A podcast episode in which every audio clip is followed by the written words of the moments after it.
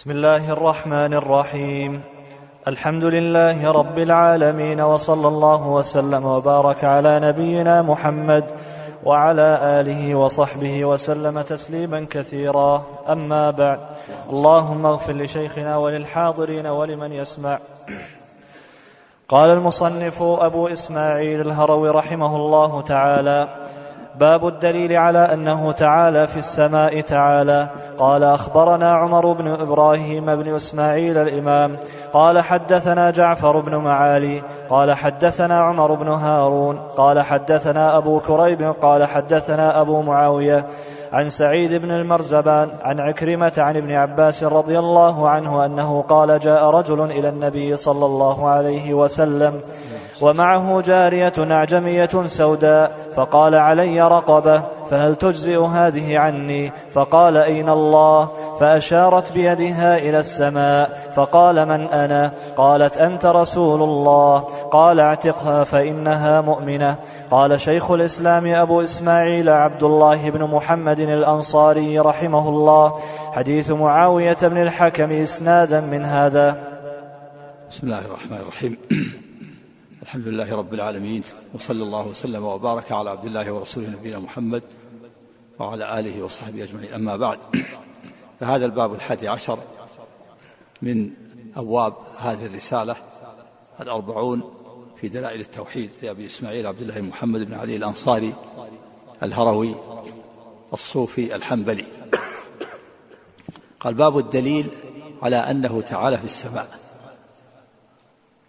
يعني هذا الباب يذكر فيه الدليل على أن الله في السماء والمراد بالسماء هنا العلو أن الله في السماء في العلو.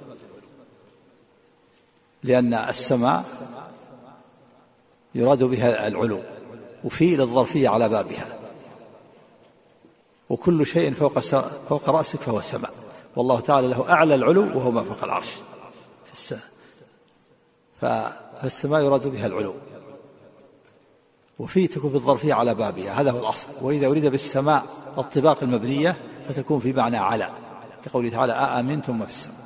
الدليل على أن الله تعالى في السماء يعني في العلو أدلة كثيرة من القرآن العزيز. كقوله تعالى أأمنتم من في السماء. يعني من في العلو؟ أأمنتم من في السماء أن يخسف بكم الأرض فإذا هي تمور. أم أمنتم من في السماء أن يرسل عليكم حاصبا. فإذا السماء يراد بها العلو وفي الظرفية على بابها. أأمنتم من في العلو؟ والله تعالى له أعلى العلو وهو ما فوق العرش. وإذا أريد بالسماء الطباق المبنية فتكون في معنى على آمنتم السماء أي من على السماء. قوله تعالى فسيروا في الأرض أي على الأرض. وقوله ولا أصلبنكم في جذوع النخل أي على جذوع النخل. ويقال فلان في السطح وفي الجبل. يعني وإن كان على أعلى منه يعني على الجبل. إذا الدليل على أن الله تعالى في السماء وفي العلو أدلة كثيرة التي تدل على أن الله في العلو فوق العرش. يزيد أفراده على ألف دليل. يزيد أفراده على ألف دليل. ومن ذلك قالوا آمنتم في السماء في موضعين ومن ذلك قولها ثم استوى على العرش في سبعة مواضع من كتاب الله تعالى. في سورة الأعراف في سورة الرعد وفي سورة طه وفي سورة يونس وفي سورة الرعد وفي سورة الفرقان وفي سورة الحديد. كلها فيها أن الله استوى على العرش. وكلها فيها التعدية بحرف على التي تدل على العلو. آمنتم في السماء. سبح اسم ربك الأعلى. وكل نص فيه الصعود إليه يصعد الكلم الطيب والصعود يكون من أعلى من أسفل إلى أعلى. ولا بل رفعه الله عليه. تعرج الملائكة والروح إليه والروح والعروج والرفع يكون من أسفل إلى أعلى. وهك تنزيل الكتاب من الله العزيز الحكيم. والنزول يكون من أعلى إلى أسفل. فأفراد الأفراد أفراد الأدلة التي تدل على أن الله في العلو تزيد على ألف دليل. ومن ذلك هذا الحديث الذي ذكره المؤلف حديث الجارية. فهذا الحديث المؤلف ساق هذا الحديث بهذا السند. عن ابن عباس قال جاء رجل إلى النبي صلى الله عليه وسلم ومعه جارية أعجمية سوداء. يعني ما تعرف العربية.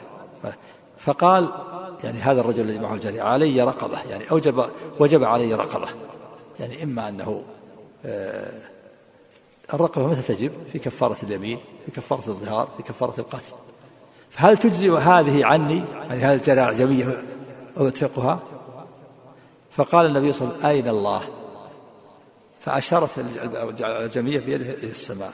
فقال من أنا؟ قالت أنت رسول الله. قال أعتقها فإنها مؤمنة. هذا الحديث بهذا السند ضعيف. لأنه من من رواية أبي كريب عن معاوية عن سعيد بن مرزبان عن إكرمة. ولكن هذا الحديث رواه الإمام مسلم من طريق آخر من طريق صحيح. عن معاوية بن الحكم السلمي. ولهذا قال المؤلف الهروي قال شيخ الإسلام أبو إسماعيل عبد الله بن محمد الأنصاري يعني نفسه. حديث معاوية بن الحكم أصح إسنادا. أصح سقطت كلمة أصح. أصح إسنادا من هذا. وهو الحديث اللي رواه الإمام مسلم. اللي رواه الإمام مسلم. أصح إسنادا من هذا. والمؤلف أتى بهذا الحديث لأن فيه تصريح بأن الجارية أعجمية سوداء. وإلا فالأولى أن يأتي بالحديث بالسند الذي رواه الإمام مسلم. معاوية بن الحكم. معاوية بن الحكم معروف. السلمي كان له له قصة في صحيح الإمام مسلم أنه, أنه جاء والنبي صلى الله عليه وسلم يصلي وكانوا في أول الإسلام يتكلمون ولم يعلم ثم نسخ الكلام.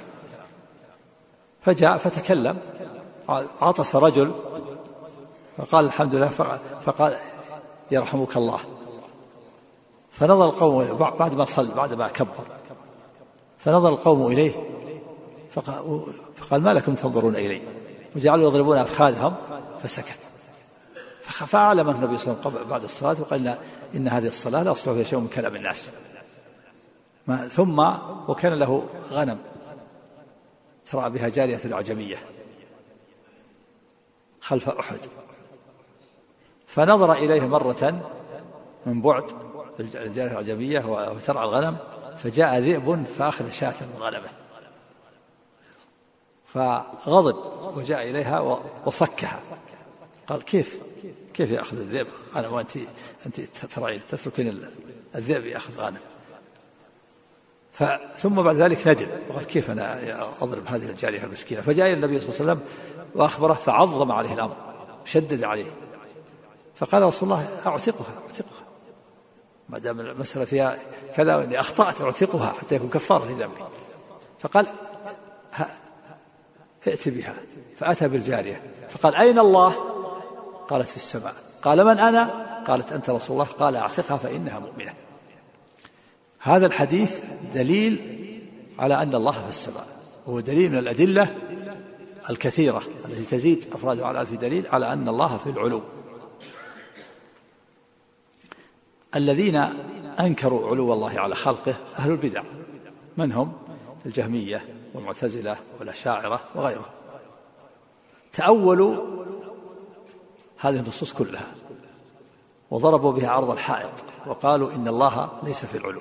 منهم من قال أو من الأشاعرة بعضهم أول السماء بالقدرة والجهمية والمعتزلة قالوا إن الله في كل مكان نعوذ بالله. قالوا بالحلول والحلول كفر. فهذا من الأدلة هذا الحديث من الأدلة. التي تدل على أن الله في العلو. والأدلة التي تدل على أن الله في العلو كما قلت لكم الأدلة الشرعية تزيد على الدليل. وكذلك العقل يدل على أن الله في العلو والفطرة تدل على على أن الله في العلو. الجارية العجمية أخبرت عن الفطرة التي فطرها الله عليها. وأن الله في السماء فصدقها النبي صلى الله عليه وسلم وشهد لها بالإيمان. أهل البدع ماذا قالوا؟ عن هذا الحديث أجابوا عن هذا قالوا هذا اتهموا الرسول عليه الصلاة والسلام. وقالوا الرسول عليه الصلاة والسلام سأل قال أين الله؟ أين؟ إنما يسأل به عن المكان. وأهل البدع يقولون الله ليس له مكان. لأنه لو كان في العلو لكان له مكان وإذا كان له مكان يكون محصور. وإذا كان مح ولا يكون في المكان إلا الجسم المحدود. فلو فلو كان له مكان لكان محصورا كان جسما محصورا. وعندهم أن الله لا يحد لا يحصره مكان بزعمهم. وقالوا من قال إن الله في العلو كفر. كفرون من قال إن الله في العلو. نعم. ولا ومن الأدلة على أن الله في العلو أن النبي صلى الله عليه وسلم رفع أصبعه إلى إلى السماء. رفع أصبعه إلى السماء في في عرفة يستشهد الله عليهم قال اللهم اشهد وهم أهل البدع ينكرون رفع الأصبع إلى السماء. ولو كان عندك جهمي ورفعت أصبعك قطع أصبعك الجهمي. انتبه لا ترفع أصبعك وأنت وحدك أمام جهمي أو معتزلي يقطع أصبعك. يقول أنت مجسم. يقول أنت مجسم. يقول ف فماذا أجابوا عن هذا الحديث؟ هذا الحديث حجة عليهم؟ قالوا الرسول عليه الصلاة والسلام ما يريد أن يقول أين الله؟ يريد أن يقول من الله؟ يريدون يؤولون أي لا يسأل به عن المكان والله ليس له مكان بزعمهم الرسول يريد أن يقول أين الله؟ لكن هذه الجارية أعجمية ما تفهم. فالنبي صلى الله عليه وسلم خاطبها على قدر عقلها فسأل سؤالا فاسدا. قال السؤال فاسد. هكذا اتهم الرسول. السؤال فاسد أين الله؟ لكن مضطر إلى أن يسأل سؤال فاسد لأن الأعجمية لا تفهم إلا هذا. يخاطبها على قدر عقلها. وأقرها على جواب فاسد أيضا. هكذا اتهم الرسول عليه الصلاة والسلام. قالوا الرسول يريد أن يقول من الله؟ لا يريد أن يقول أين الله يريد أن يقول من الله؟ الرسول أفصح الناس. ما ما ما ما يستطيع أن يقول من الله؟ من؟ حرفان. وأين ثلاث حروف؟ والرسول أفصح الناس. فهكذا أهل البدع حرفوا هذا النص واتهموا الرسول عليه الصلاة والسلام بأنه بأنه سأل سؤالا فاسدا لأجل مخاطبة الجارية العجمية وأقرها على جواب فاسد فهذا الحديث من الأدلة التي تدل على أن الله في السماء على أن الله في العلو. وأما تأويل أهل البدع فهو تأويل باطل. الرسول أفصح الناس وأنصح الناس. إذا كان الرسول يقول لو كان الرسول يريد من الله ويقول أنا الله فهو ملبس. ويكون ما بلغ الرسالة ولا أدى الأمانة. أفصح الناس وأنصح الناس. هو أفصح الناس وأنصح الناس وأعلم الناس. وأتقى الناس وأبر الناس. كيف؟ كيف يلبس على الأمة ويقول أين الله وهو يقول من الله؟ إذا الدليل على أن الله تعالى في السماء أكثر من ألف دليل والمصنف أتى بدليل واحد. والقرآن الكريم مليء بالأدلة. آمنتم ما في السماء ثم استوى على العرش إليه يصعد الكلم الطيب والعمل الصالح يرفعه تعرج الملائكة والروح إليه. والأدلة كثيرة. نعم. باب الدليل على أنه عز وجل على العرش. قال حدثنا محمد بن عبد الله الحاكم رحمه الله. قال حدثنا محمد بن محمد الأنماطي. قال حدثنا إبراهيم بن الحسين الكسائي. قال حدثنا عبد الله بن يحيى. قال حدثنا عبد الله بن يحيى المدني قال حدثنا مالك عن أبي الزناد عن الأعرج عن أبي هريرة رضي الله عنه عن النبي صلى الله عليه وسلم أنه قال لما قضى الله عز لما قضى الله عز وجل الخلق كتب كتابا فهو عنده على على عرشه إن رحمتي غلبت غضبي. نعم هذا الباب الثاني عشر. عقده المؤلف لبيان الدليل على أن الله عز وجل على العرش. فهو في السماء وعلى العرش. في السماء مراد فيها العلو. فالعلو من صفات الله عز وجل أن الله في العلو. وهذا عام لجميع الخلق. واستواءه على العرش هذا وصف آخر. لو قال المؤلف باب دليل على أن الله عز وجل استوى على العرش كان أولى.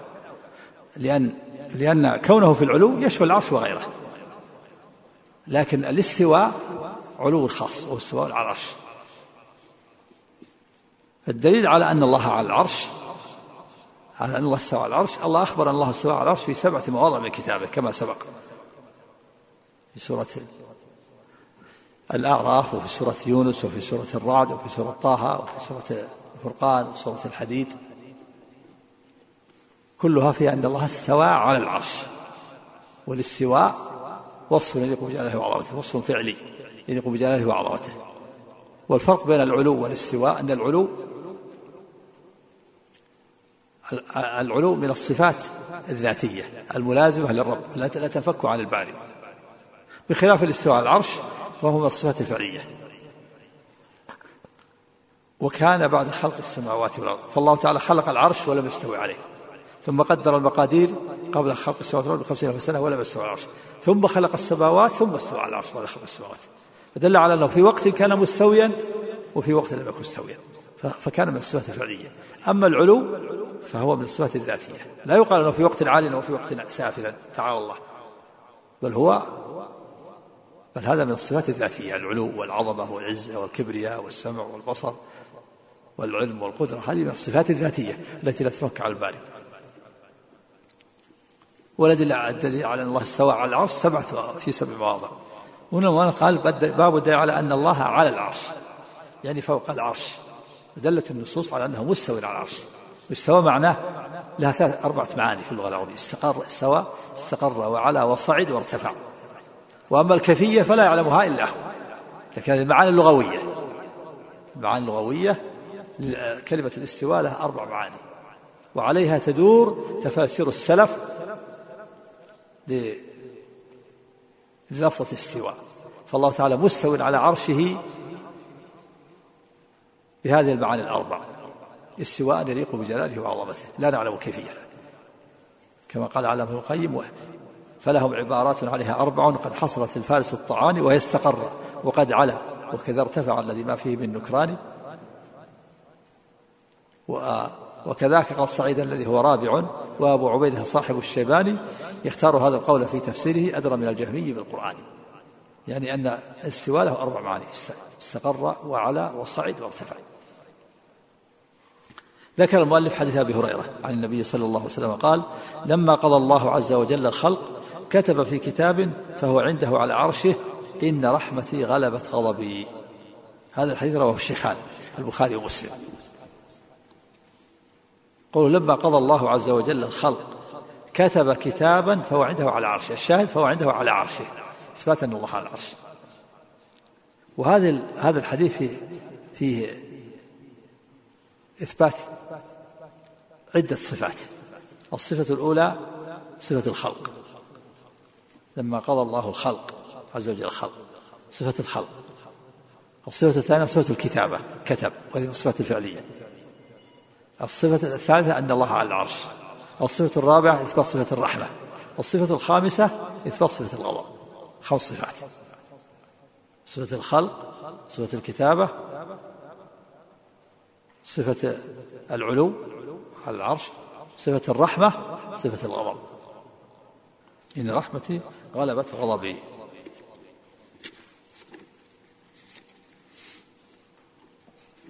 نعم. باب ذكر حجاب الله عز وجل. نعم. قال باب ذكر حجاب الله عز وجل. قال أخبرنا محمد بن علي بن عبد الله المؤذن بطوس قال أخبرنا محمد بن أحمد العمروي. قال حدثنا تميم بن محمد الكارزي. قال وأخبرنا محمد بن محمد بن محبوب والحسين بن عمر قال حدثنا أحمد بن محمد بن حسنوي قال حدثنا يحيى بن قال حدثنا يحيى بن إدريس قال حدثنا عثمان بن أبي شيبة قال حدثنا جرير عن الأعمش عن أبي عبيدة عن عن عن الأعمش عن أبي عبيدة عن أبي موسى رضي الله عنه أن رسول الله صلى الله عليه وسلم قال حجابه تعالى النار لو كشفها لحرقت سبحات وجهه كل شيء أدركه بصره. نعم هذا الحديث رواه الإمام مسلم. من طريق جرير عن الأعمش عن أبي مرة عن أبي عبيدة عن أبي موسى.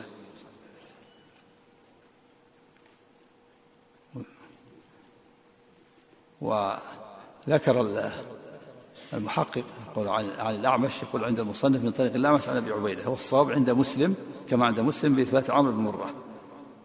في رواية مسلم هنا حجابه النور. لو كشفه لأحرق سبحة وجهه ما انتهى إليه بصره من خلقه. رواية مسلم. في عند مسلم بهذا. هنا قال حجابه النار. لو كشفه لحرقت سبحات وجهه كل شيء أدركه بصره. والذي في مسلم حجابه النور وفي لفظ النار. لو كشفه لأحرقت سبحات وجهه ما انتهى إليه بصره من خلقه.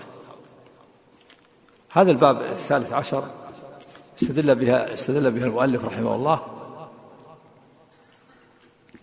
على آه، ذكر الحجاب حجاب الله عز وجل. في حديث موسى ورواه الإمام مسلم حجابه النور.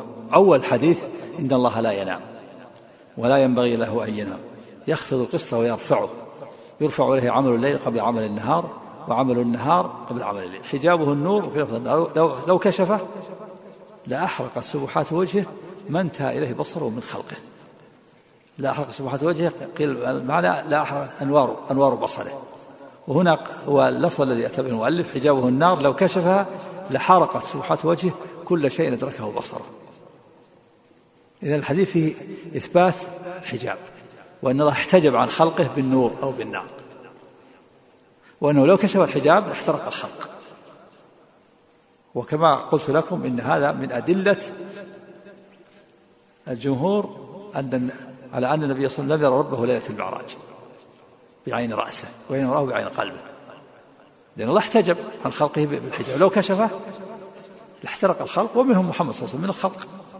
لا أحرق سبحانه وجهه انتهى إلى رسول الله إذا الصواب أن النبي لم يرى ربه ليلة المعراج بعين رأسه وإنما رآه بعين قلبه وإن كان سمع كلامه من دون واسطة. سمع كلام الله تعالى من دون واسطة. لكن ما رأى الله بعين بصره. بعض العلماء يرى أنه رآه بعين بصره ومنهم المؤلف كما سيأتي. إذا الحديث استدل به المؤلف رحمه الله على أي شيء؟ على ذكر الحجاب. الله احتجب عن خلقه بالنار ولو كشف الحجاب لاحترق الخلق. وجاء في آثار أخرى في آثار أن الله احتجب بخلقه بأنواع من الحجب بعضها بنار ونور وظلمة وكذا وكذا. لكن اللي في في الصحيح هنا حجاب حجابه النور أو النار. لو كشفه لأحرق السبحات وجهه ما انتهى إليه بصر من خلقه. الحديث فيه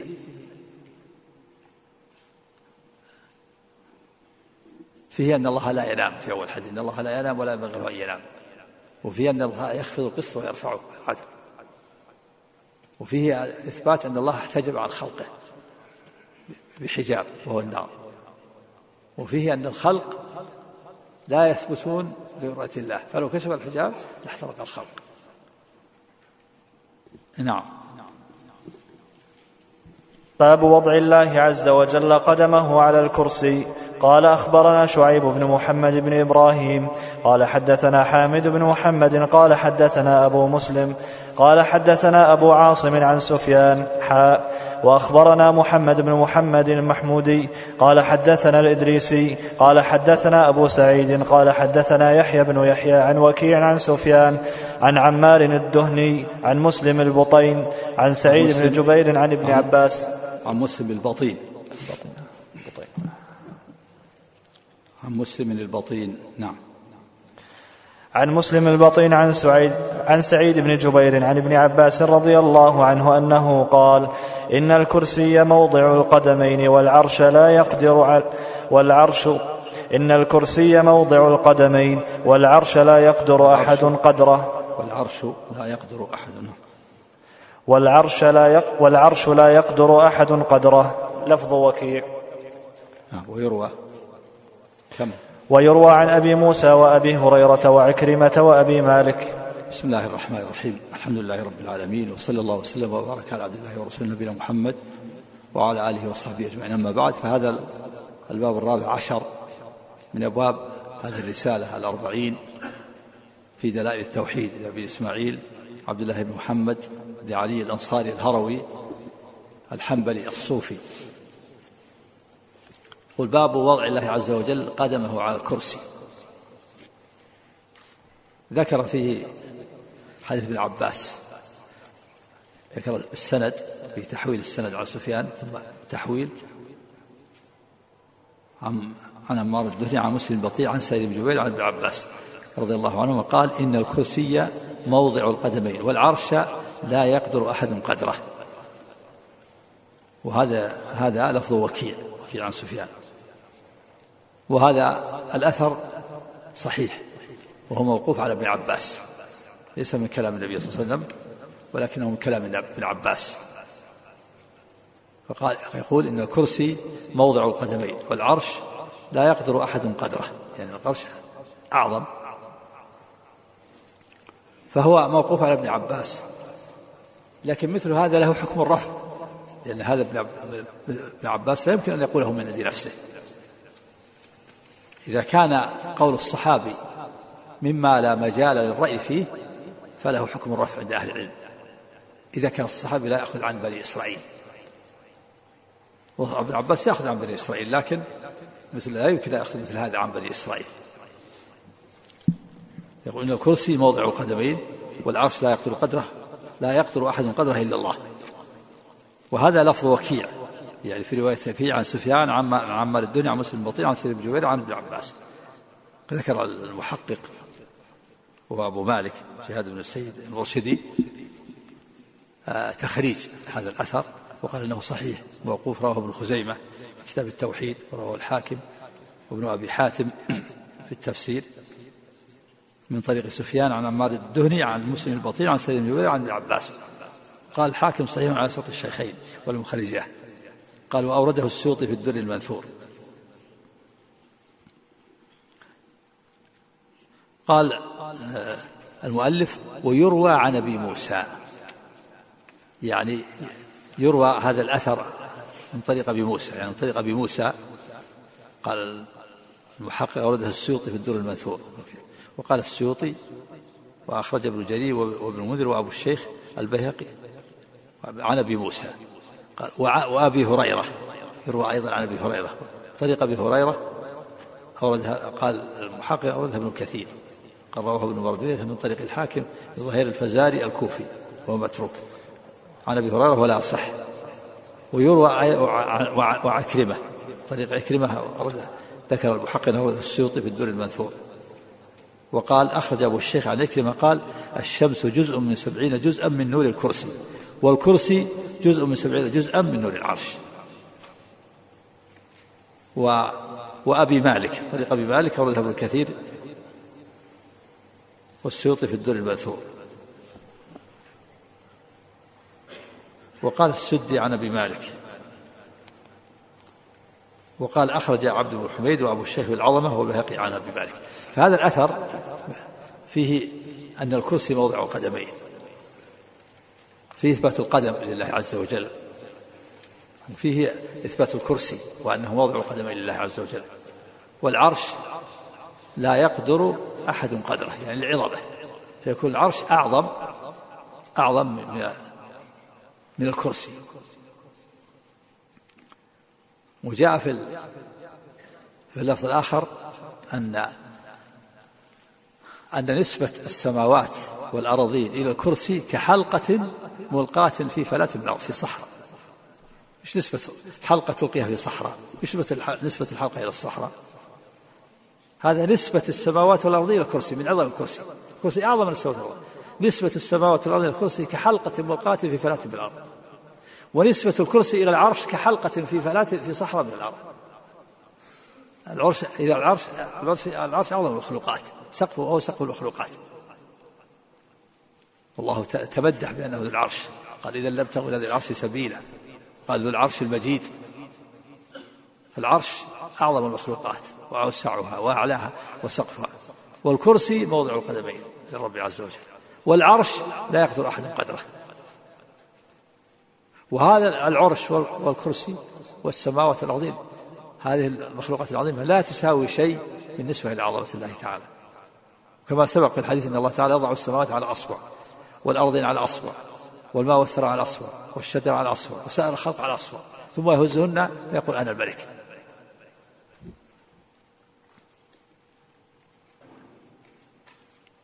وجاء أيضا في الحديث الآخر ما السماوات السبع والأرضون السبع في كف الرحمن إلا كخردلة في يد أحدكم.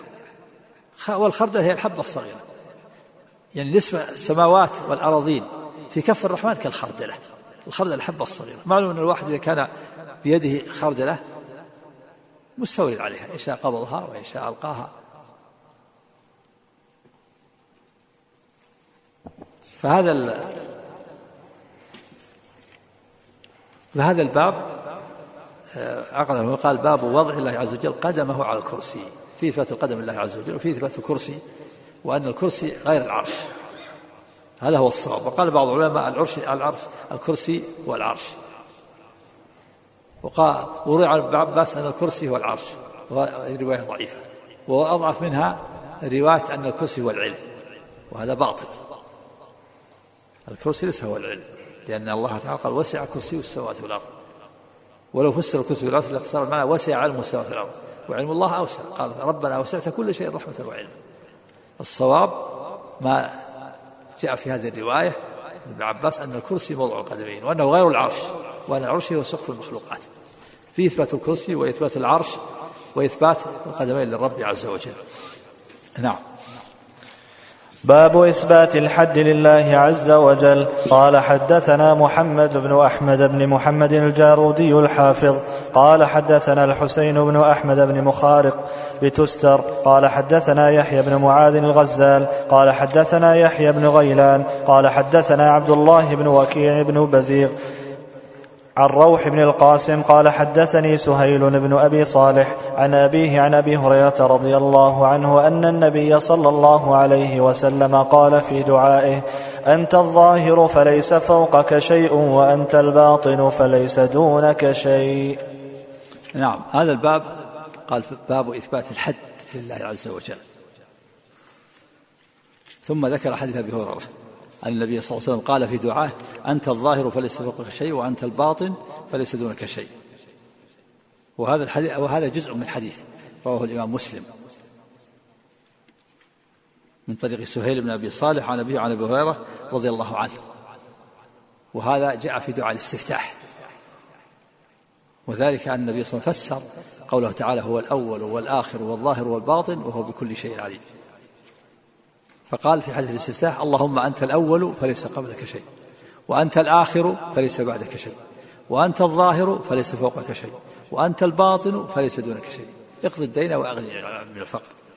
فالمؤلف أتى بالجزء بالشاهد أنت الظاهر فليس فوقك شيء وأنت الباطن فليس فوقك شيء. قبلها قبلها اللهم أنت الأول فليس قبلك شيء وأنت الآخر فليس بعدك شيء وأنت الظاهر فليس فوقك شيء وأنت الباطن فليس دونك شيء. لو أتى المؤلف من الأول لكان أولى. هذا الباب. قال المؤلف فيه باب إثبات الحد لله عز وجل. والحد من الكلمات المجملة التي لم ترد في الكتاب والسنة نفيا وإثباتا. والمقصود من الحد كما ذكر العلماء وكما ذكر المحقق هو أن الله تعالى بائن من خلقه منفصل عنهم. ومقصود المؤلف الرد على الجهمية والاتحادية القائلة بوحدة الوجود.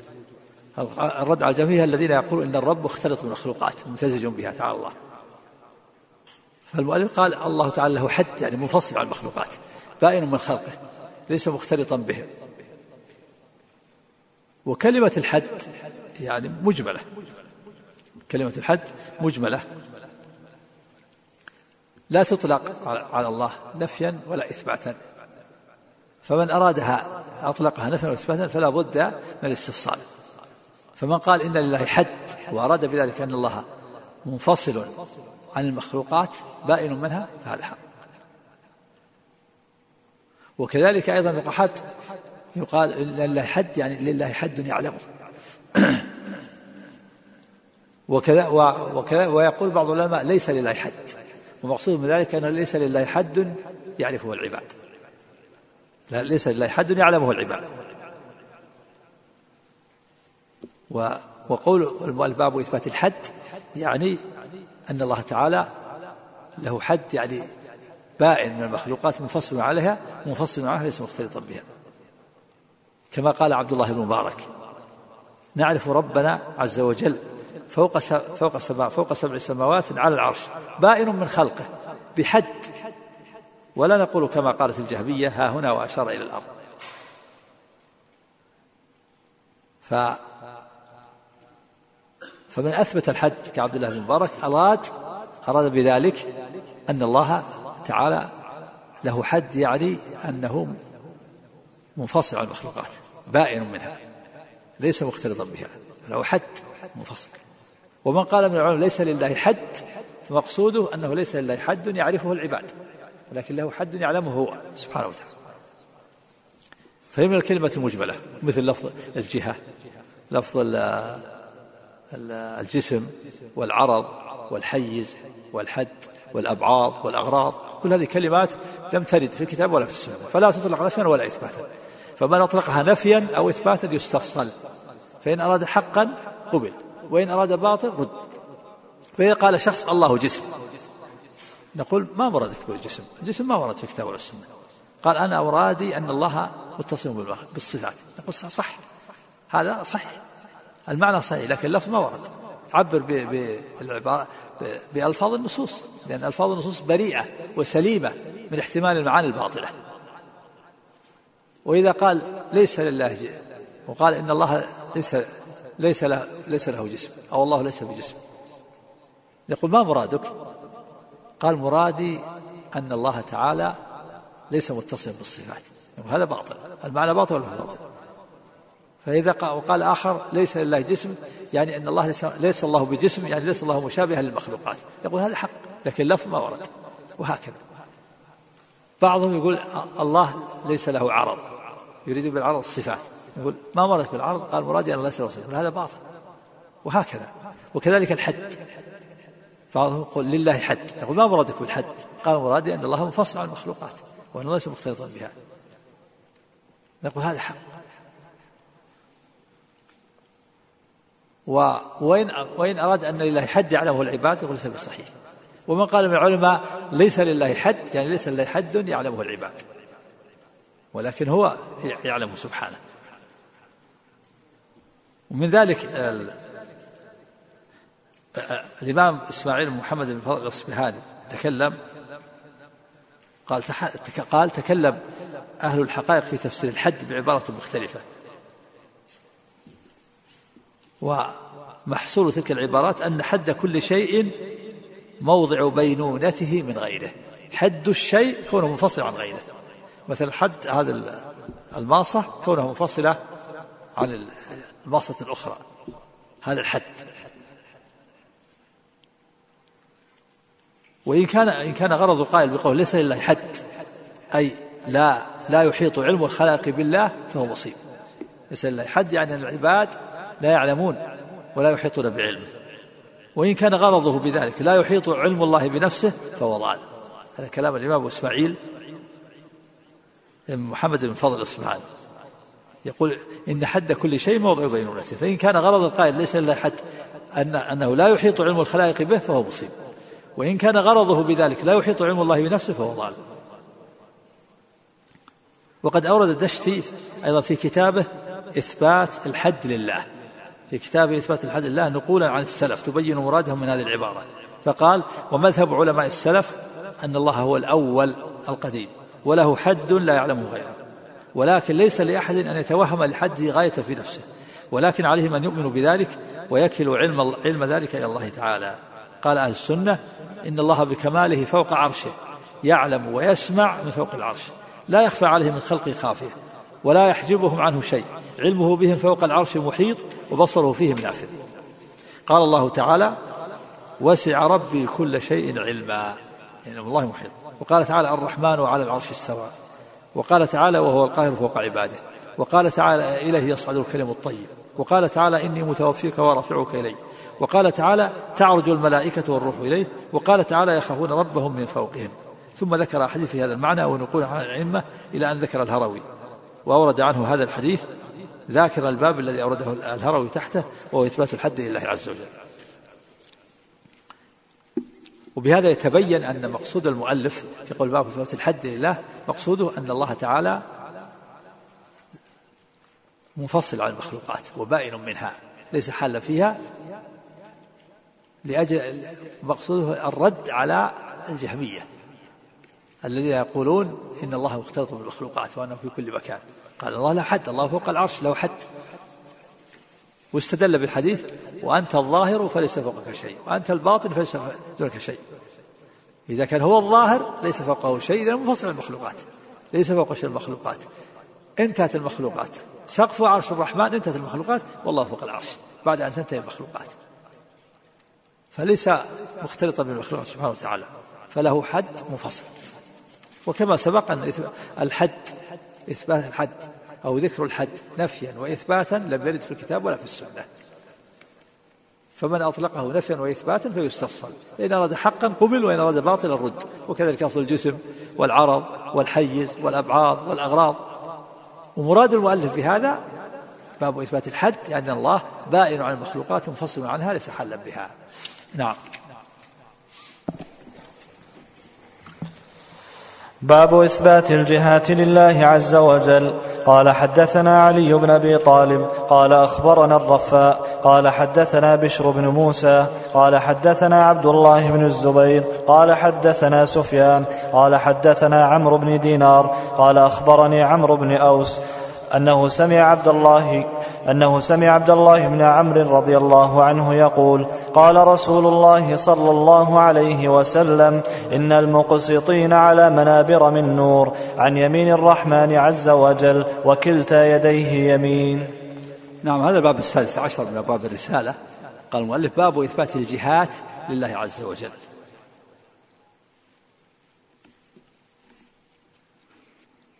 لو قال باب إثبات الجهة يعني وأن الله في العلو أيضا لفظ الجهة من الألفاظ التي لم ترد في الكتاب ولا في السنة مثل إثبات الحد. وهي محتملة للحق ومحتملة للباطل. فمن أطلقها نفيا أو إثباتا فإنه يستفصل. فإن أراد حقا قبل وإن أراد باطلا رد. فالجهة يراد بها أمر وجودي ويراد به أمر عدمي. فإذا قال شخص إن الله في جهة تقول ما مرادك بالجهة؟ هل مرادك أمر وجودي أو أمر عدمي؟ قال فإن كان مراده أمر وجودي يعني العرش هذا أمر وجودي.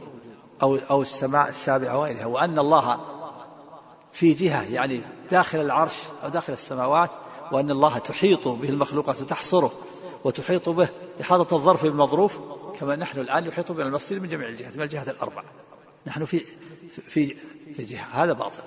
نقول هذا باطل. أما إذا أراد بالجهة جهة عدمية قال إن الله في جهة جهة عدمية وهي ما فوق العرش. والمعنى أن المخلوقات انتهت وانتهت الجهات وانتهت المخلوقات والله في جهة فيعني فوق العرش. بعد أن تنتهي المخلوقات فهذا حق. وكذلك إذا قال الله ليس في جهة. يقول ما مرادك بالجهة؟ هل تراد ليس في جهة عدمية؟ هذا باطل. الله في جهة عدمية وهي ما فوق المخلوقات ما فوق العرش. وإن أردت الله ليس في جهة وجودية فهذا حق. الله ليس في جهة وجودية ليس في شيء من المخلوقات بل هو منفصل عن المخلوقات. لا تحي... لا ليس مختلطا بالمخلوقات فك... فإذا قال الله في جهة أو قال ليس في جهة يستفصل. فإن أراد أنه في جهة وجودية وأن الله داخل في شيء من المخلوقات فهذا باطل. وإن أراد أن الله في جهة عدمية وأن الله فوق المخلوقات بعد تنتهي المخلوقات التي سقف عرش الرحمن. والله فوق العرش انتهت المخلوقات ما فوق العرش شيء من المخلوقات. والله فوق العرش فهذا حق. ولهذا المؤلف قال باب إثبات الجهات لله عز وجل. مقصوده هنا المؤلف آه، أن الله في جهة العلو بعد أن تنتهي المخلوقات جهة العدمية ذكر المحقق مثل ما ذكرتم. قال أما لفظ الجهة فقد يراد به ما هو موجود وقد يراد به ما هو معدوم. ومن المعلوم أنه لا موجود إلا الخالق والمخلوق. فإذا أريد بالجهة أمر وجودي غير الله تعالى كان مخلوقا. إذا أراد بالجهة أمر وجودي العرش أو أو السماء السابعة أو الكرسي كان مخلوقا. والله ليس في شيء من المخلوقات. والله تعالى لا يحصره شيء ولا يحيط به شيء من المخلوقات. تعالى الله عن ذلك. وإن أريد بالجهة أمر عدمي وهو ما فوق العالم فليس هناك إلا الله وحده. فإذا قيل إنه في جهة بهذا الاعتبار فهو صحيح. إذا قيل أنه في جهة وأريد جهة عدمية بعد أن تنتهي المخلوقات فهذا صح صحيح. ومعناه أنه فوق العالم حيث انتهت المخلوقات فهو, فهو فوق الجميع عال عليه. ونفاة لفظ الجهة الذين يريدون بذلك نفي العلو بعض الذين يريدون أن الله في العلو يقول الله ليس في جهة مقصودهم أن الله ليس في العلو وليس فوق العرش. من أدلتهم أن الجهات كلها مخلوقة. يقول الجهات كلها كل مخلوقة. وأنه كان قبل الجهات وأن من قال إنه في جهة يلزمه القول بقدم شيء من العالم. أو أنه كان مستغنيا عن الجهة ثم صار فيها وهذه الألفاظ ونحوها قال إنما تدل على أنه ليس في شيء من المخلوقات. سواء سمي جهة أو لم يسمى جهة. الله ليس في شيء من المخلوقات. منفصل عن المخلوقات بائن عنها. سواء سمي جهة ولا يسمى جهة. العالم سقف عرش الرحمن. هذا سقف سقف المخلوقات كلها. انتهى. والله فوق العالم فوق العرش بعد أن تنتهي المخلوقات. قال المؤلف ولا شك أن الجهات لا, لا نهاية لها. وما لا يوجد في فيها لا نهاية له فليس بموجود. ونقل الشرح عن الطحاوي. الطحاوي في عقيدته قال قال عن الله لا تحويه الجت الجهات الست كسائر المبتدعات. الجهات الست ما هي؟ أمام خلف يمين شمال فوق تحت. هذه الجهات الست. الطحاوي يقول إن الله لا تحوي الجهات الست كسائر المخلوقات كسائر المبتدعات يعني المخلوقات. والطحاوي انتقد عليه هذا. وابو العز بن أبي العز شرح الطحاوية. آه انتقد في هذا. و وقال قال إن إن مراده مراد الطحاوي بأن لا تحيط بالجهل أنه لا يحيط بشيء من مخلوقاته وليس المراد نفي العلو ولهذا قال مراده أنه لا يحيط بشيء من المخلوقات بل هو محيط بكل شيء وفوقه. قال هذا المعنى هو الذي أراده الشيخ الطحاوي رحمه الله. قال لأنه إذا جمعنا بين كلامه السابق واللاحق يفيد هذا المعنى لما يأتي في كلامه أنه تعالى محيط بكل شيء وفوقه. فإذا جمع بين كلاميه وهو قول لا تحويه الجهات الست كسائر المبتدعات وبين قوله محيط بكل شيء وفوقه علم أن مراد مراده أن الله تعالى لا يحويه شيء ولا يحيط به شيء كما يكون لغيره من المخلوقات وأنه تعالى هو المحيط بكل شيء العالي على كل شيء.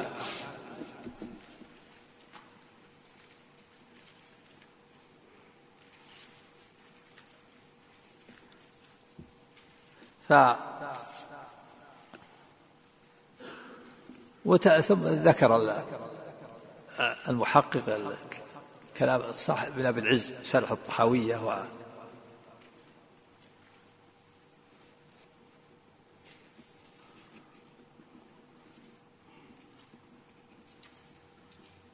وقال شيخ الإسلام أبو عثمان إسماعيل بن عبد الرحمن الصابوني سمعت الأستاذ أبو منصور بن حمشاد بعد روايته حديث النزول يقول سئل أبو حنيفة فقال ينزل بلا كيف. وإنما توقف من توقف في نفي ذلك لضعف علمه بمعاني الكتاب والسنة وأقوال السلف. ولذلك ينكر بعضهم أن يكون فوق العرش بل يقول لا مباين ولا محايد لا داخل العالم ولا خارجه فيصفونه بصفات العدم والمبتدع ولا يصفونه بما وصف به نفسه من العلو والاستواء على العرش. ويقول بعضهم بحلوله في كل موجود أو يقول هو وجود كل موجود ونحو ذلك تعالى الله عما يقول الظالمون والجاحدون علوا كبيرا. على مقصود المؤلف هنا في قول الباب وإثبات الجهات لله. لو قال باب إثبات الجهة مقصوده إثبات إثبات العلو وأن الله فوق العرش ومقصود الرد على الذين أنكروا علو الله على خلقه وأنه فوق المخلوقات. وذاك استدل بالحديث. هذا الحديث حديث عبد الله بن عمرو رضي الله عنه أن يقول قال رسول الله صلى الله عليه وسلم المقسطون إن المقسطين على منابر من نور عن يمين الرحمن عز وجل وكلتا يديه يمين. وهذا الحديث رواه الإمام مسلم في صحيحه طريق سفيان بن عيينة عن عمرو بن دينار عن عمرو بن عن عمرو بن دينار قال أخبرنا عمرو بن اوس عن عبد الله بن عمرو هذا الحديث انفرد به الإمام مسلم كما ذكر المحقق وقال ابن أبي حاتم في العلل سئل أبي عن حديث رواه ابن مبارك عن معمر عن الزهري عن سعيد المسيب عن عبد الله بن عمرو قال المقسطون لله في الدنيا يوم القيامة على منابر من نور بين يدي الرحمن بما أقسطوا في الدنيا. فقيل لأبي أليس يرفع هذا الحديث؟ هذا الحديث؟ قال نعم والصحيح موقوف. هذا الحديث حديث صحيح رواه الإمام مسلم. يقول النبي صلى الله عليه وسلم إن المقسطين على منابر من نور المقسطين العادلين. إن المقسطين على منابر من نور عن يمين الرحمن وكفى يد يمين. جاء في اللفظ الآخر تفسيره الذين يعدلون في حكمهم وفي أهليهم وما ولوا. المقسط هو العادل. مأخوذ من أقسط الرباعي. أقسط يقسط فهو مقسط يعني عدل فهو يعدل فهو عادل. أما قسط من الثلاثي قسط بمعنى جار وظلم. قال الله تعالى وأما القاسطون فكانوا لجهنم حطبا القاسطون الجائرون الظالمون. فأقسط من الرباعي بمعنى عدل وقسط من الثلاثي بمعنى جار وظلم. ما بينهم إلا الحمزة. أقسط عدل مقسط عادل. قسط جار وظلم قاسط جائر الظالم. إن المقسطين يعني العادلين الذين يعدلون لهم هذا الفضل العظيم. على منابر من نور عن يمين الرحمن. المقسطين من هم المقسطين؟ من هم المقسطون؟ العادلون فسرهم الذين يعدلون في حكمهم وفي أهليهم وما ولوا. يعدل في حكمه يعدل في حكمه إذا حكم بين الناس إذا كان قاضيا. ويعدل في أهله وما وما ولي. هؤلاء فضلهم عظيم العادلون. أين يكونون يوم القيامة؟ على منابر من نور. عن يمين الرحمن. وكلتا يديه يمين. في إثبات اليدين لله عز وجل وأن الله يدين كريمتين وأنه وأنهما وإن وأن وأن كل منهما يمين. كلتا يديه يمين. كلتا يديه يمين سبحانه وتعالى. وهل له يمين وشمال؟ جاء إثبات الشمال في رواية. في صحيح مسلم وشماله. فأخذ بها بعض العلماء وأثبت لله يمين والشمال قال له يمين والشمال ولكن كلتا يديه يمين معناه يمين في الفضل والشرف والشرف والبركة وعدم الضعف. بخلاف المخلوق فإن يده الشمال أضعف من يده اليمين. ولهذا قال وكلتا يديه وقال آخرون لا تسمى شمال كلاهما يمين. وطعنوا في الرواية قالوا انفرد بها بعض الرواة عن انفرد بها بعض الرواة عن آه،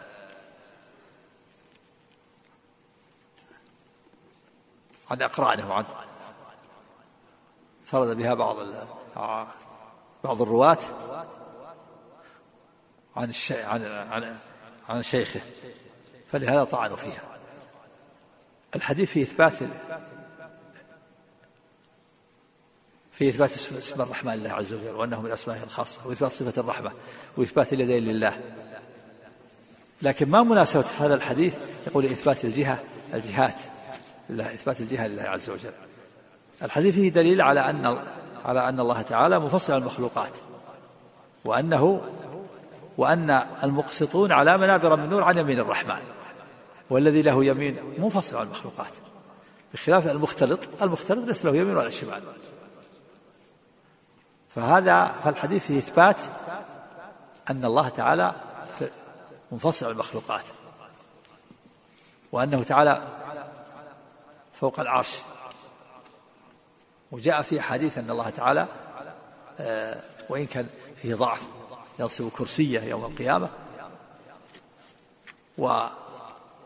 ويدعى الصديقون والشهداء ويوضع لهم كراسي ويأتي أدناهم على منابر من نور. فيتجلى لهم الرب سبحانه وتعالى. ففي إثبات العلو وأن الله فوق المخلوقات منفصل عنها بائن عنها. وأن له سبحانه وأنه في جهة العلو فوق المخلوقات. نعم. باب إثبات الوجه لله عز وجل. قال أخبرنا يحيى بن عمار قال أخبرنا يحيى بن عمار الإمام قال حدثنا عبد الله بن عدي قال حدثنا حاتم بن محبوب قال حدثنا عبد الجبار قال حدثنا سفيان ما أسمعناه من ابن عجلان عن عون بن عبد الله أنه قال قال عبد الله رضي الله عنه قال رسول الله صلى الله عليه وسلم من قال بسم الله وقال مرة من قال سبحان الله والحمد لله ولا إله إلا الله والله أكبر ولا حول ولا قوة إلا بالله وتبارك الله تلقاهن ملك فضم عليهن جناحه وقال مرة تلقاهن فكتبهن ثم ضمهن إلى جناحه حتى يجيء وجه رب العالمين تبارك وتعالى. نعم هذا الباب السابع عشر من أبواب الرسالة عقده المؤلف لإثبات الوجه لله عز وجل. باب إثبات الوجه لله عز وجل. فالوجه صفة من صفات الله عز وجل. و والوجه ثابت لله عز وجل في القرآن العزيز وفي السنة المطهرة. قال الله تعالى وقال تعالى ويبقى وجه ربك ذي الجلال والإكرام. ويبقى وجه ربك في إثبات الوجه لله عز وجل. ويبقى وجه ربك ذي الجلال والإكرام. فهذه الآية فيها إثبات الوجه. وكذلك أيضا جاء في الأحاديث. أعوذ بنور وجهك الذي أشرقت له الظلمات. بنور وجهك. ثبت ثبت الوجه لله في الكتاب وفي السنة. والمقصود المؤلف الرد على الجهمية والمعتزلة والأشاعرة الذين ينكرون الوجه. فيفسرون قال الجهمي والمعتزل وكذلك الأشعري يقول ويبقى وجه ربك أي ذاته. فلو فتحت كتاب الجلالين في تفسير الجلالين وجئت عند هذا ويبقى وجه ربك تجد يقول ذاته ومقصوده إنكار الوجه فسر الوجه بالذات. الآية في إثبات الذات والوجه جميعا. ويبقى وجه ربك. ويبقى وجه ربك في إثبات الوجه الله. وفي الرد على الجهمية الذين ينكرون الوجه والرد على المعتزلة والرد على الأشاعرة. وكذلك قوله أعوذ بنور وجهك الذي أشرقت له الظلمات. أما هذا الحديث الذي ذكره المؤلف فهو ضعيف. يعني لو أتى المؤلف بالآية بالآية كافية الآيات القرآنية بالأحاديث الصحيحة. ذكر هذا الحديث من رواية عبد الله بن مسعود رضي الله عنه. قال قال رسول الله صلى الله عليه وسلم من قال بسم الله وقال مرة من قال سبحان الله والحمد لله ولا إله إلا الله والله أكبر ولا حول ولا قوة إلا بالله وتبارك الله تلقاهن ملك فضم عليهن جناحه وقال مرة تلقاهن فكتبهن ثم ضمهن إلى جناحه حتى يجيء وجه رب العالمين تبارك وتعالى. هذا الحديث ضعيف كما قال المحقق أورده الهيثمي في مجموع الزوائد وعزاه للطبراني وهو من رواية عون بن عبد الله.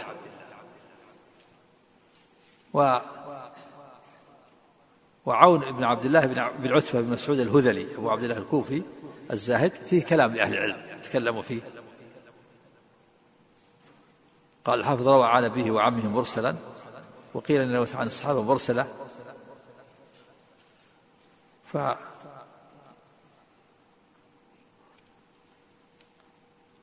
وكذلك في في رواية عن عبد الله بن مسعود في تكلموا فيها وأنه وأنه لم يسمع من عبد الله بن مسعود. فيكون الحديث بهذا ضعيف. الحديث هذا ضعيف لكن الوجه ثابت الله في الأحاديث الصحيحة وثابت في القرآن العظيم. ويبقى وجه ربك ذو الجلال والإكرام. الآية كافية أما هذا الحديث فهو ضعيف. ولعل يعني المؤلف أتى به من هذا يكون شاهد للأحاديث الصحيحة وتشهد له الآية. والشاهد من الحديث قوله حتى يجيء وجه رب العالمين تبارك وتعالى. يعني الذي يقول سبحان الله والحمد لله ولا إله إلا الله والله أكبر ولا حول ولا قوة إلا بالله. يتلقهن ملك ويضم عليهن جناحه. وقال مرة يكتب يكتبهن الملك ثم يضم جناحه حتى يجيء وجه رب العالمين. الحديث ضعيف كما سمعتم؟ ويغني عنه الأحاديث الصحيحة والآية القرآنية الكريمة والوجه ثابت لله عز وجل وإنكار الجهمية والمعتزلة والأشار للوجه باطل. بل الوجه ثابت لله عز وجل كما وهو عقيدة أهل السنة والجماعة كما دل على ذلك النصوص من كتاب الله وسنة رسوله. نعم. باب إثبات الصورة له عز وجل. قال أخبرنا محمد بن أحمد بن عبد الله الجارودي. قال أخبرنا الطبراني قال حدثنا الدبري. حاء قال وأخبرنا يحيى بن عمار. قال حدثنا محمد بن إبراهيم بن جناح. قال حدثنا إسحاق بن إبراهيم. قال حدثنا محمد بن رافع. حاء قال وأخبرنا أبو يعقوب قال حدثني جدي قال حدثنا حاتم قال حدثني حاتم وابن محبوب. قال قال حدثنا سلم قالوا حدثنا عبد الرزاق. قال أخبرنا معمر عن همام بن منبه أنه قال هذا ما حدثنا أبو هريرة رضي الله عنه أنه قال قال رسول الله صلى الله عليه وسلم. خلق الله آدم عليه السلام عليه السلام على صورته طوله ستون ذراعا. نعم هذا الباب الثامن عشر من أبواب الرسالة. عقده المعلم لإثبات الصورة لله عز وجل. قال باب إثبات الصورة لله عز وجل. ذكر حديث أبي هريرة والإسناد فيه تحويل. قال قال صلى الله خلق الله آدم عليه الصلاة والسلام على صورته. طوله ستون ذراعا وفي طوله في السماء ستون ذراعا. والحديث رواه البخاري ومسلم وهو من أصح الأحاديث. خلق الله آدم على صورته ثم قال طوله يعني طول آدم. طوله في السماء ستون ذراعا. أول ما خلق طوله ستون ذراعا فلم يزل الخلق ينقص حتى الآن حتى وصل ما وصل إليه. والمؤمنون يدخلون الجنة على طول أبيهم آدم ستون ذراعا. طولهم أهل الجنة يدخلون الجنة على طول آدم ستون ذراعا. وأما العرض فجاء في حديث رواه الترمذي عن العرض سبعة أذرع لكنه ضعيف فيه بعض الضعف. الحديث فيه إثبات الصورة لله عز وجل. خلق الله آدم على صورته. في إثبات الصورة والصورة صفة من صفات الله كسائر الصفات. كما يثبت له السمع والبصر والعلم والقدرة. وهو السميع البصير في إثبات السمع إثبات البصر. وهو العليم الحكيم إثبات صفات العلم. خلق الله تعالى صوته في إثبات الصورة. في إثبات الصورة لله عز وجل على وجه لا يماثل أحد من خلقه. وكل موجود له صورة. كل موجود له صورة قائم عليها.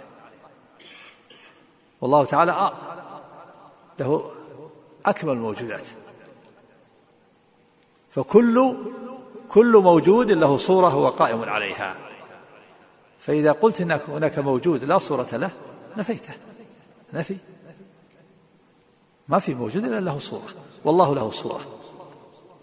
خلق الله آدم على صورته. وبهذا يتبين أن أن هذه الترجمة صحيحة. بعد رسول الله عز وجل. وأن الحديث صحيح. من صح الصحيحين من صح الحديث. ففيه إثبات الصورة لله تعالى عز وجل على من يقوم بجلاله وعظمته. لكن أشكل قول قول في الحديث خلق الله آدم على صورته. أين مرجع الضمير؟ خلق الله آدم على صورته. مرجع الضمير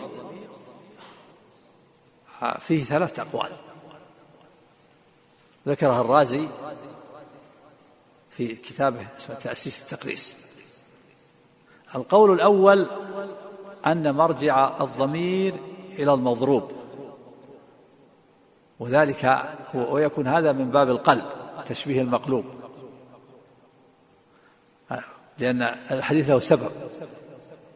وهو النبي رأى رجلا يقتتلان قال لا تضرب الوجه فإن الله خلق آدم على صورته على صورة المضروب.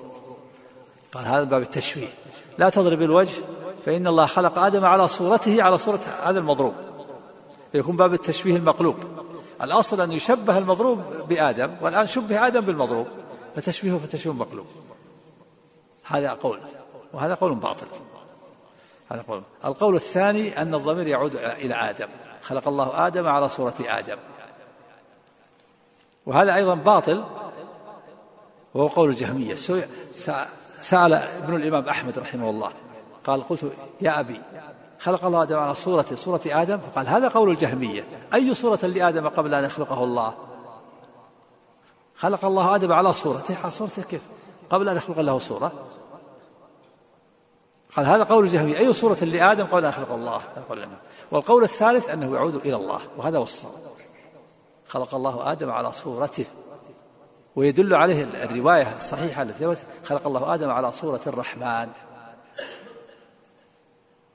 والمعنى ومعنى الحديث إثبات الصورة لله عز وجل. وهذا يقتضي نوعا من المشابهة وهو المشابهة في مطلق الصورة. يقتضي نوع من المشابهة والمشابهة في مطلق الصورة لا في الجنس ولا في المقدار. لا في الجنس ولا في المقدار. ومن رأى القمر في الماء يقول هذه صورة القمر. هذه صورة القمر. هذه الصورة في القمر هي نفس الصورة التي في السماء؟ نعم. الصورة هي لكن تختلف. فالصورة التي في السماء القمر الذي في السماء مقداره عظيم وذاته مختلفة. أما أما الصورة اللي في الماء شكل فقط. وأشكل هذا على بعض العلماء حتى على بعض أئمة السنة. الإمام محمد بن إسحاق بن خزيمة إمام من الأئمة غلط في هذا وقال في كتابه الصحيح كتاب التوحيد لا تغلطوا ولا تغالطوا. يعني يعني ظن أنه فيه إثبات التشبيه. قال نفع الصورة وهذا معدود في من غلطاته. غلط رحمه الله ورد عليه الشيخ الإسلام ابن تيمية رحمه الله. وإثبات الصورة لله عز وجل. جاء في حديث والمؤلف والشيخ الإسلام رحمه الله كتاب عظيم سماه بيان تلبيس الجهمية في بدعهم الكلامية. و وتكلم على حديث الصورة وأطال في هذا. والكتاب من عيون كتب شيخ الإسلام ابن تيمية. وفيه بحوث لا توجد في غيره. وحقق الكتاب في جامعة الإمام محمد بن سعود الإسلامية. ووزع الكتاب بين ثمانية ثمانية من من الطلاب في الدراسة العليا. وحقق ثمان رسائل دكتوراه. وطبع الآن طبعه مجمع الملك فهد. في المدينة وطبع الآن ووزع الآن وسوف, يطبع أيضا ويباع هو كتاب عظيم. كنت المشرف على الرسائل الثمان. وبحث الصورة جاء رسالة كاملة رسالة دكتوراه بحث الصورة.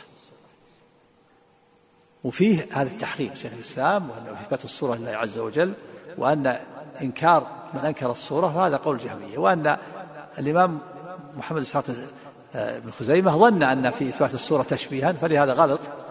وهو إمام ومعدوم من غلطاته وكل يأخذ من قوله ويرد إلا رسول الله صلى الله عليه وسلم. ولكل جواد كبوة. والصواب إثبات الصورة لله عز وجل. وكما سمعتم في ثلاثة أقوال. لأن شيخ الإسلام يرد على في بيان تلبس الجميع يرد على الرازي. والرازي معلوم أنه من آه، من متأخر المعتزلة وأنه انتقل إلى مذهب الجهمية. و ولكنه تاب في آخر حياته. وترحم عليه شيخ الإسلام رحمه الله. وسمى كتابه الرازي أساس التقديس. فنقضها شيخ الإسلام في, في هذا الكتاب سماه نقض التأسيس. بعضهم يسميه نقض التأسيس. و, و والصواب أن اسمه بيان تلبيس الجهمية. في تأسيس بدعهم الكلامية بحث مدح الصورة بحث مطول. والخلاصة أن الرازي ذكر هذه الأقوال الثلاثة. الضمير يعود إلى المضروب أو يعود إلى إلى آدم وهو قول الباطلان والقول الثاني أنه يعود إلى الله. ويدل عليه الرواية الصحيحة خلق الله آدم على صورة الرحمن. وذكر الحافظ ابن حجر أن هذه الرواية صحيحة في الجزء الحادي عشر من فتح الباري.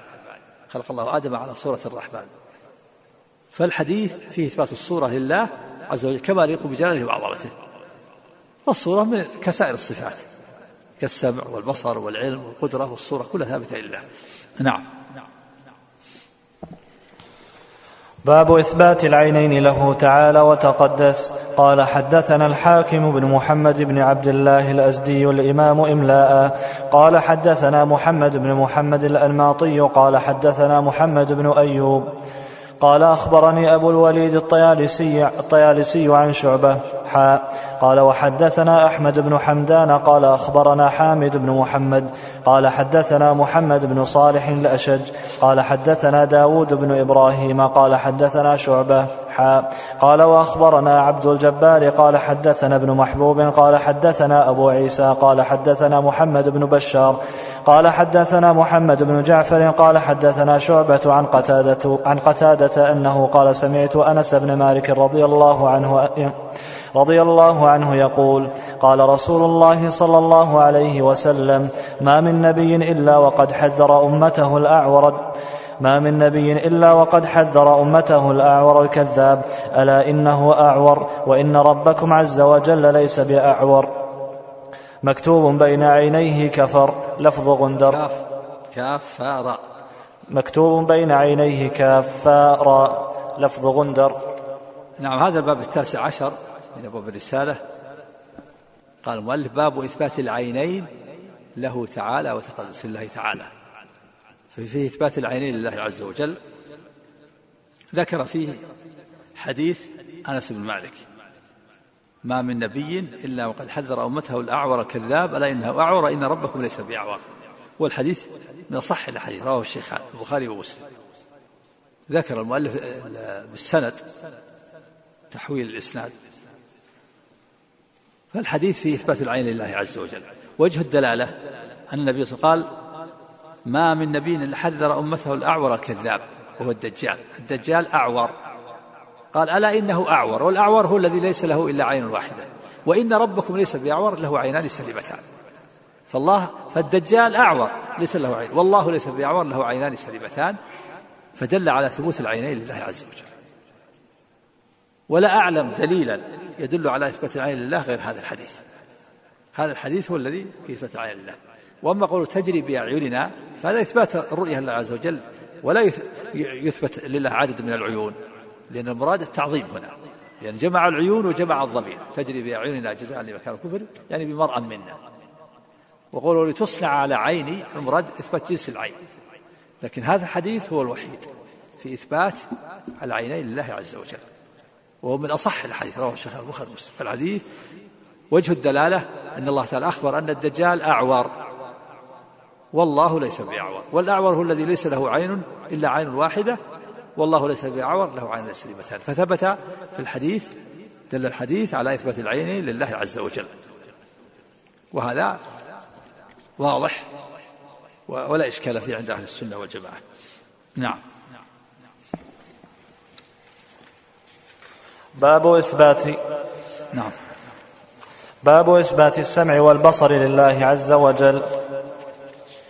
قال أخبرنا يحيى بن عمار قال أخبرنا يحيى بن عمار الإمام. قال أخبرنا ابن جناح. قال حدثنا إسحاق. حاء قال وأخبرنا ابن الفضل الزاهد.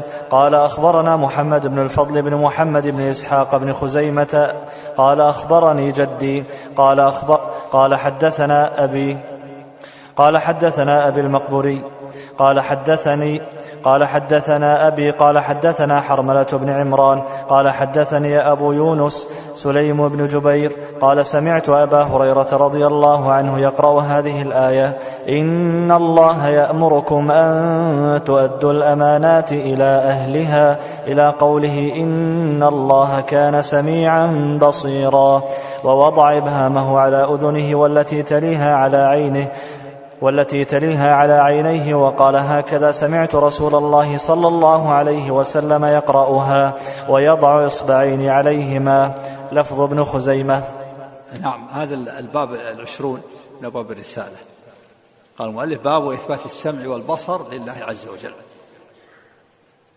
وذكر فيه هذا الحديث بالسند الطويل. وحديث أبو يونس سليم بن جبير. قال سمعت أبا هريرة رضي الله عنه يقرأ هذه الآية. إن الله أمركم أن تؤدوا الأمانات إلى أهلها وإذا حكمتم بين الناس أن تحكموا بالعدل إن الله نعم ما يعظكم به إن الله كان سميعا بصيرا. ووضع إبهامه على أذنه والتي تليها على عينه كذا. وضع الإبهام على الأذن والسبابة على العين. النبي صلى الله عليه وسلم لما قرأ هذه الآية إن الله كان سميعا بصيرا وضع الإبهام على الأذن والسبابة على العين. ووضع إبهامه على أذنه والتي تلي على عينه على عينيه وقال هكذا سمعت رسول الله صلى الله عليه وسلم يقرأها ويضع إصبعين عليهما. لفظ ابن خزيمة وهذا الحديث إسناده صحيح. أخرجه أبو داود وأخرجه ابن خزيمة في كتاب التوحيد وابن حبان والحاكم واللالكائي كما ذكر المحقق. وهو حديث صحيح. وهذا هذا الحديث والآية الكريمة في إثبات السمع والبصر إن الله كان سميعا بصيرا.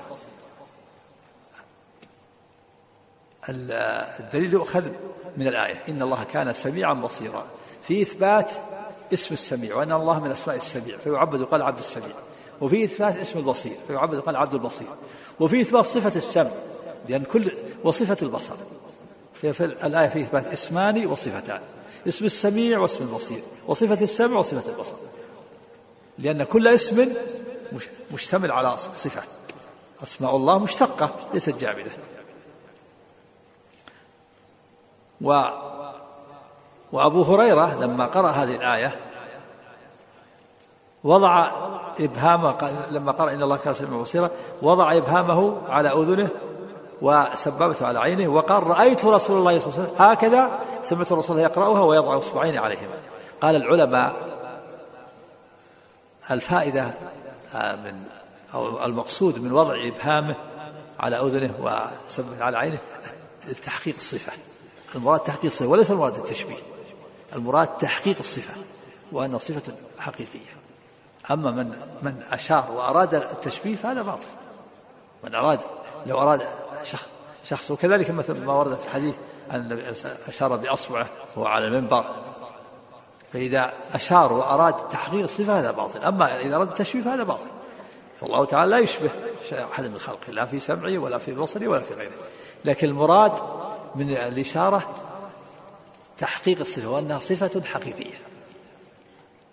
وليس المراد المشابهة فالله تعالى لا يشابه أحدا من خلقه. فهذه الآية الكريمة وهذا الحديث في إثبات السمع والبصر وأنها, وأنها صفة حقيقية ليست مجازا. فالإشارة لتحقيق الصفات وفيه الرد على من أنكر صفة السمع والبصر واسم السميع والبصير من المعتزلة والجهمية. أما الأشاعرة يثبتونها لأن من صفات السمع. الأشاعرة يثبتون سبع صفات ومنها السمع والبصر الحياة والكلام والبصر والسمع والعلم والقدرة والإرادة. هذه يثبتها أهل البدع يثبتها الأشاعرة. وأما بقية الصفات يتأولونها. وأما المعتزلة فلا يثبتون شيئا من الصفات وإنما يثبتون الأسماء بزعمهم.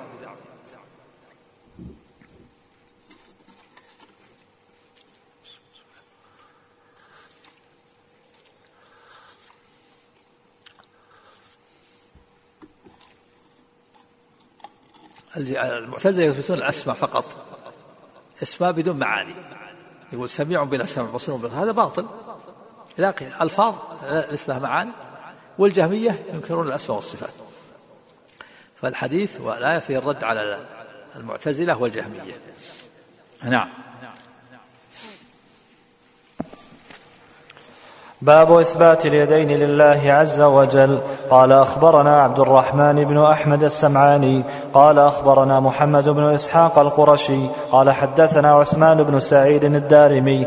قال حدثنا عبد الله بن صالح. قال حدثني يحيى بن أيوب عن ابن جرير عن عطاء عن عطاء بن أبي رباح عن عبد الله بن عباس رضي الله عنه أن رسول الله صلى الله عليه وسلم قال إن آدم عليه السلام كان يسبح بتسبيح الملائكة ويصلي بصلاتهم حين هبط إلى الأرض حين هبط إلى الأرض لطوله وقربه إلى السماء فوضع الله يده عليه فطأطأه إلى الأرض سبعين ذراعا. نعم هذا الباب الحادي والعشرون من باب الرسالة باب إثبات اليدين لله عز وجل. واليدان ثابتتان لله عز وجل في القرآن العظيم وفي الأحاديث الصحيحة. فمن من القرآن العظيم قول الله تعالى بل يداه مبسوطتان في إثبات اليدين لله وأن له يدين اثنتين وقال عز وجل في خطابه لإبليس ما منعك أن تسجد لما خلقت بيدي؟ ما منعك أن تصل لما خلقت بيدي.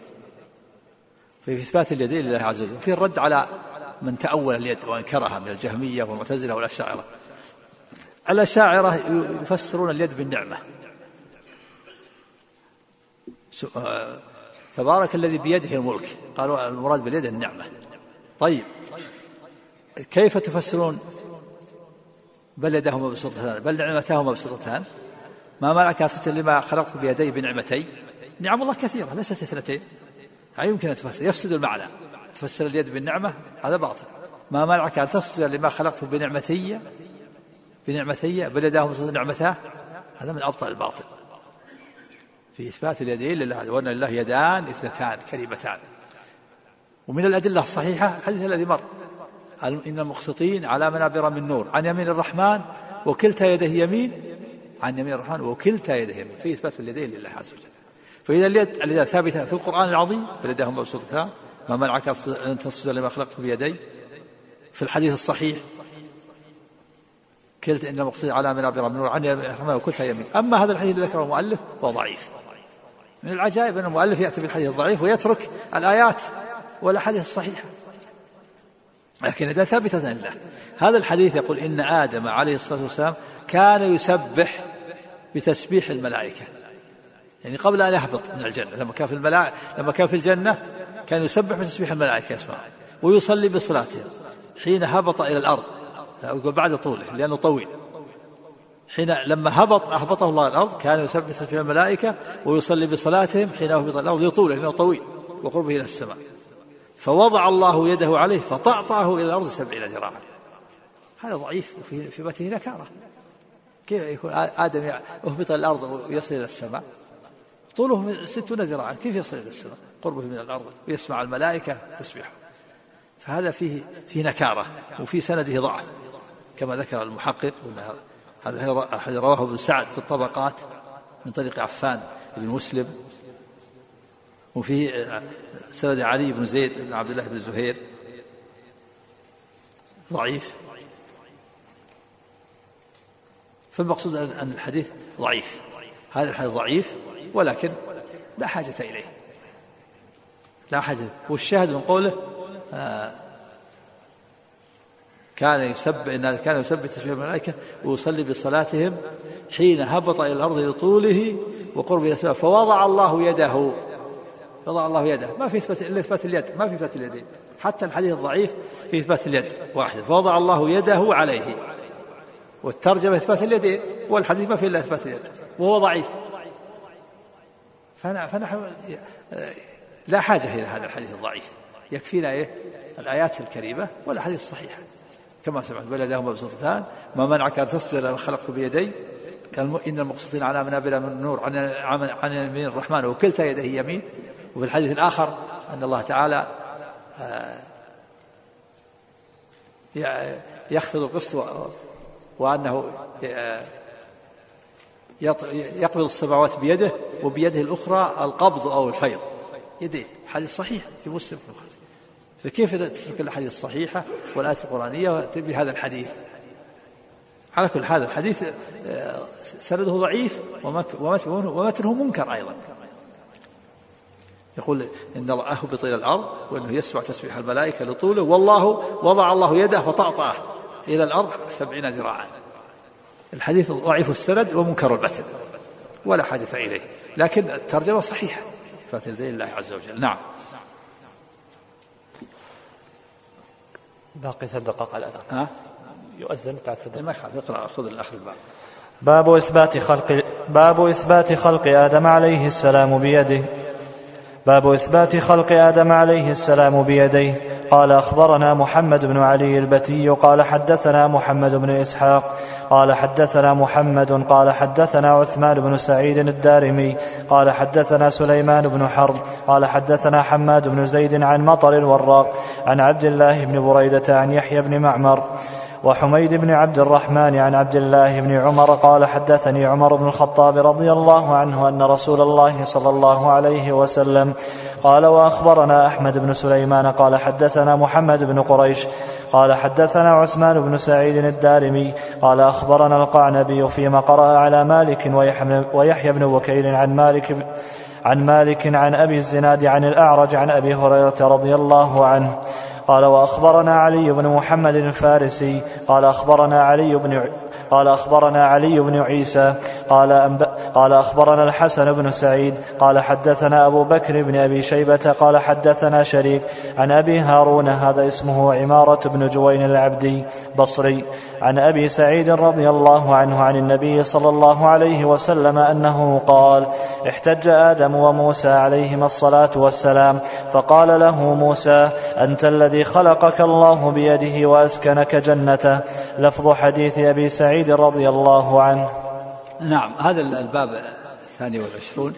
قال باب إثبات خلق آدم عليه الصلاة والسلام بيديه.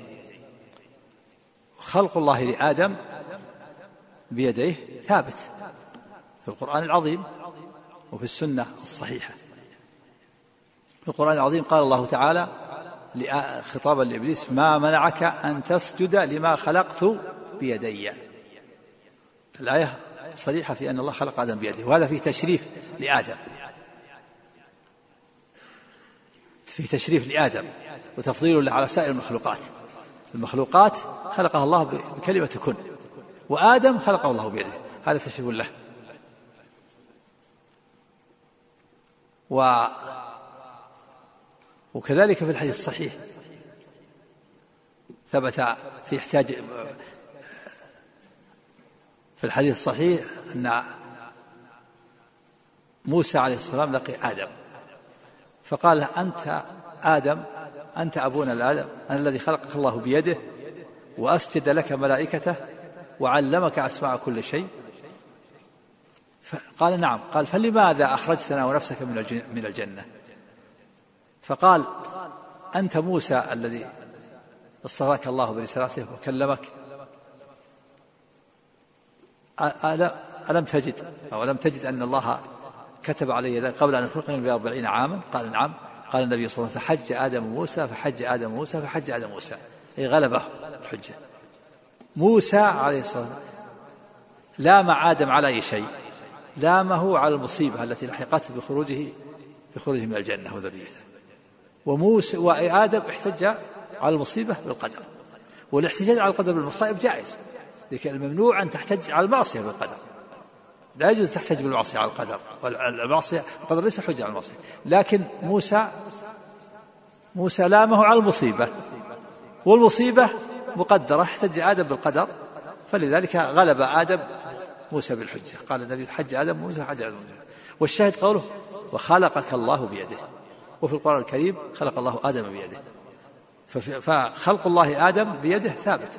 وكذلك في الحديث الصحيح في قصة أن الملائكة قالوا يا ربنا جعلتها لبني, لبني آدم الدنيا يلهون فاجعلنا الآخرة فقال الله عز وجل لا أجعل صالح من خلقت بيدي كمن قلت له كن فكان.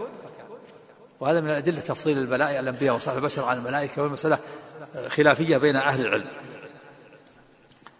فإذا خلق الله آدم خلق الله خلق الله آدم بيده ثابت في القرآن العظيم وثابت في الحديث الصحيح. أما هذا الحديث الذي ذكره المؤلف فهو أيضا فيه ضعف. احتج آدم وموسى فقال له موسى أنت الذي خلقه بيده وأسكنك جنته. لكن الحديث الصحيح أنت آدم الذي خلقه بيده وأسك و وعلمك أسماء كل شيء. أنت أنت آدم الذي خلقك الله بيده ونفخ فيك من روحه وعلمك أسماء كل شيء. خلقك الله بيده وأزكى ونفخ فيك من روحه وعلمك أسماء كل شيء. أما هذا الحديث ذكره المؤلف فإسناده ضعيف. من طريق أبي هارون العبدي أبي سعيد الخدري. وفي أيضا عمارة بن جوين وأبو هارون العبدي البصري. فهو ضعيف هذا الحديث لكن يغني عنه الحديث الصحيح الذي ذكرتم والآية الكريمة. فخلق آدم بيده خلق الله آدم بيده هذا ثابت في القرآن العظيم وفي السنة المطهرة.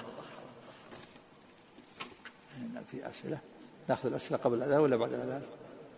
ها؟ الأذان وبعدها الأسئلة. تفضل. جزاكم الله خيرا وبارك فيكم وأجزل لكم المثوبة.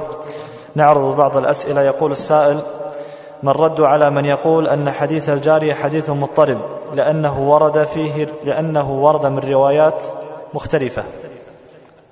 هذا حديث صحيح من صح الحديث رواه الإمام مسلم في صحيحه. وصحيح البخاري وصحيح مسلم تلقتهم الأمة بالقبول.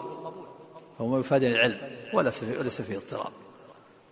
ولا بعض الكلمات اللي فيها ليست في, في, في غير الصحيح مسلم كما ذكر المؤلف. حديث واضح لا لبس فيه جارية أعجمية ترعى الغنم لمعاوية بن الحكم السلمي وصك صكها فعظم عليه النبي صلى الله عليه وسلم وقال أريد أن أعتقها فقال ائت بها فسألها عن ربها قال من؟ أين الله؟ قالت في السماء قال من؟ قالت الرسول قال اعتقها فإنها مؤمنة. فليس فيه اضطراب بل حديث صحيح لا لبس فيه ولا غبار عليه. نعم. حسن الله. على دليل على أن الله في العلو أن الله تعالى في السماء. نعم. نعم. سن الله إليكم. يقول حديث أبي هريرة رضي الله عنه أن لله تسعة وتسعين اسما. قد ورد في لفظ إن لله تسعة وتسعون اسما. هل هناك فرق بين اللفظين وأيهما أصح في اللغة؟ إن لله تسعة وتسعين. الأصل أن تسعة وتسعين اسما لأنها اسم إن اسم إن مؤخر واسم إن منصوب. إن تنصب الاسم وترفع الخبر. لله الجار المجرور هذا خبر مقدم. وتسعين هو الاسم والتقدير إن تسعة وتسعين لله. إن تسعة وتسعين اسما لله. ما أدري رواية اللفظ إن تسعة وتسعون هذا إن صحت يمكن تخريجها. هذا يعني يمكن تخريجها لأن اللغة العربية واسعة يمكن تخريجها. بتقدير أما تقدير اسم أو تقدير فعل إذا ثبت إذا ثبت الرواية أحفظ إن ل 99 اسما. ما أحفظ ان ل 99 هذا يحتاج إلى مراجعة وإذا ثبتت فتخريجها سهل. نعم.